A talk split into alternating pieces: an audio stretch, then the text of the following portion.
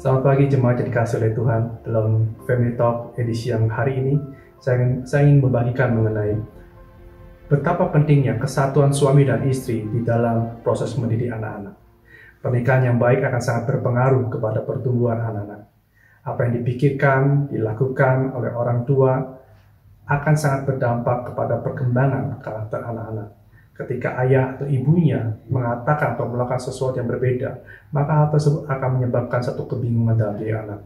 Bahkan bukan tidak hanya kebingungan, namun juga ketidaktaatan dan kesulitan bagi anak untuk mengendalikan diri. Benar sekali, ketika orang tua mengatakan atau melakukan hal yang berbeda, maka kami sebagai anak akan menjadi bingung. Apakah ayah yang benar ataukah ibu yang benar? Contoh dalam kehidupan sehari-hari adalah ketika seorang anak menginginkan sesuatu, dan dia meminta kepada ibunya dan ibunya berkata tidak boleh, maka secara alamiah anak akan berlari kepada bapaknya dan meminta sesuatu kepada bapaknya. Hal itu adalah suatu hal yang wajar yang terjadi karena anak cenderung ingin mendapatkan apa yang dia inginkan. Namun ketika ayahnya berkata boleh dan memberikan apa yang diinginkan oleh anak, dan ketika istrinya melihat hal tersebut, maka istrinya bisa berkata, kenapa kau memberikan hal itu kepada anak? Bukankah saya sudah mengatakan tidak boleh?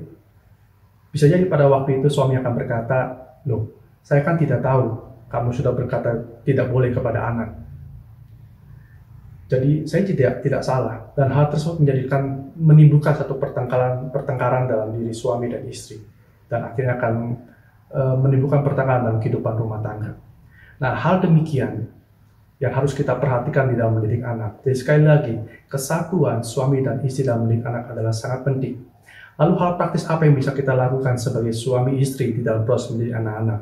Yang pertama adalah suami dan istri harus memiliki waktu untuk berbicara satu dengan yang lain mengenai nilai-nilai apa saja yang ingin di, yang ingin diajarkan, diterapkan dalam kehidupan anak-anak, kepercayaan apa saja yang ingin diajarkan kepada anak-anak, hal-hal praktis apa saja yang ingin diajarkan kepada anak-anak.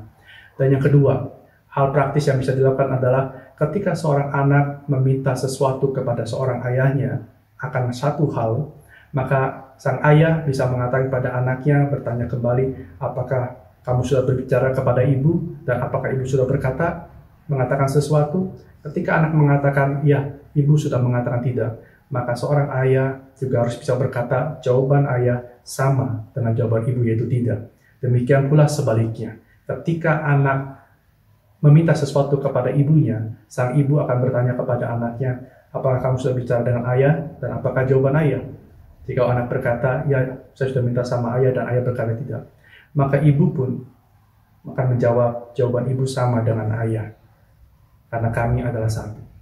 Hal demikian akan membuat pertumbuhan anak menjadi semakin baik dalam kehidupan ke depannya, dan anak tidak lagi mengalami kebingungan mana yang benar, ayah atau ibu. Tapi mereka dalam pertumbuhan yang mereka tahu bahwa ayah dan ibunya adalah satu dan yang benar adalah apa yang mereka katakan dalam kehidupan anak-anak mereka.